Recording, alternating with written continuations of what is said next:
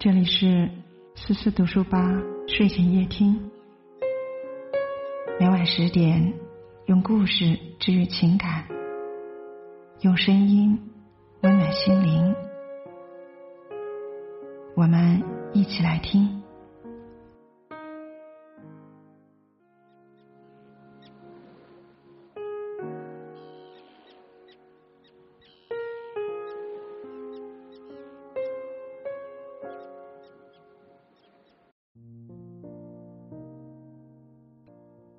今天跟大家分享的文章：改变自己是神，改变别人是神经病。我们总是习惯的给自己的生活设置过高的期许，给世界增添了太过梦幻的滤镜，所以，我们往往一生忙碌，也只是收获了苦和累，没有任何幸福感可言。人就是这样的。心中一旦有了对别人的期待，就会背上心灵的包袱，就会让你活得很辛苦。然而，真实的世界是很残酷的，永远都不要把期待都放在别人身上，因为别人没有义务要实现你的期待。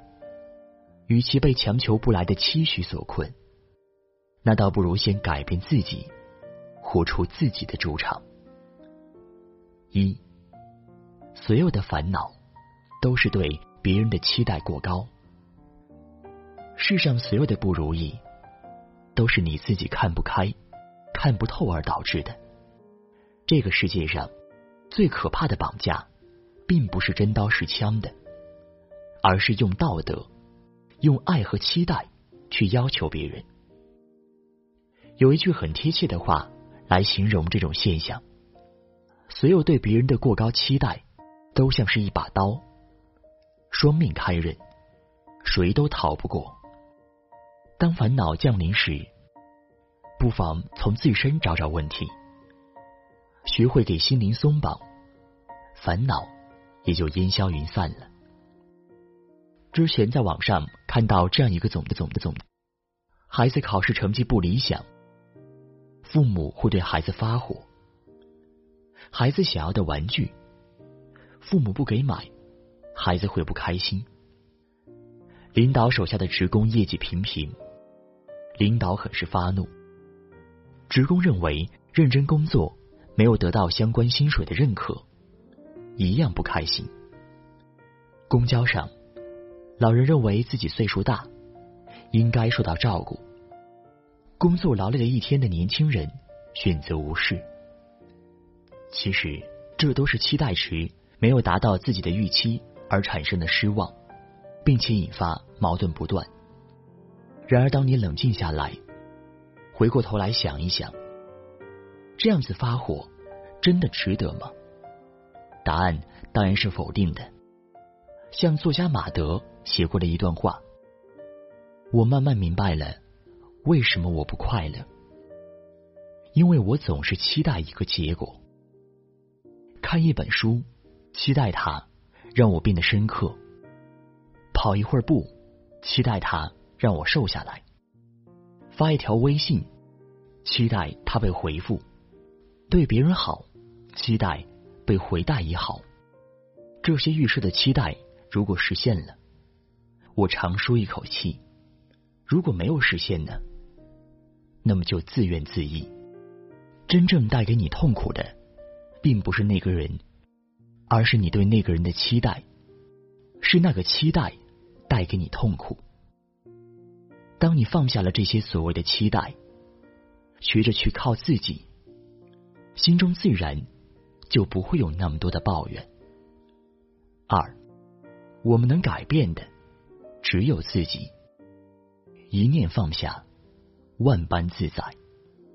很多时候，事情的困境。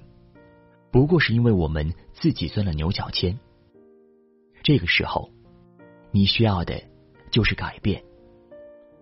当然，改变别人总是很难的，改变世界也是天方夜谭。你能改变的只有你自己。改变一下自己的想法和态度。当你开始改变自己的时候，好多东西就跟着改变了。我曾经看到过这样一个故事：有一位大师久居深山，几十年都在苦练移山大法，终于修成了正果。有人听闻后前来拜师，虔诚的向大师请教：“大师，请问您是用何种神力将大山移开的？我如何才能练此神功呢？”大师笑言道。练此神功非常简单，只要掌握一点就行了。那就是山不过来，我就过去。山重水复疑无路，柳暗花明又一村。世界上从来都没有所谓的奇迹，命运一直都掌握在自己手里。想要改变自己的命运，最重要的就是改变自己。当你试图想要去改变除了你之外的事物时，失败就已经注定了。因为这个世界的变化都是人的变化，而别人的变化也只能通过自己的改变来影响。所以，当你改变不了别人的时候，那么最有效的方法就是改变自己。三。不改变自己，你永远与幸福无缘。改变别人是痛苦的，改变自己才是幸福的开始。幸福是真的需要条件的吗？张德芬老师给出的答案是：幸福与否，真的不取决于外部的条件，而在于内心。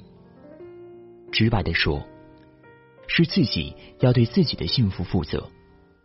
不要把让自己幸福的责任推卸到身边人身上。如果你总是在比较、嫉妒，那你所能得到的只有求而不得。之前在一个情感博主的微博留言中看过一个粉丝的来稿，我喜欢在客厅里装饰一下鲜花。他明明每天下班都会经过花店，也不顺手买一束回来。我煮饭已经很累了。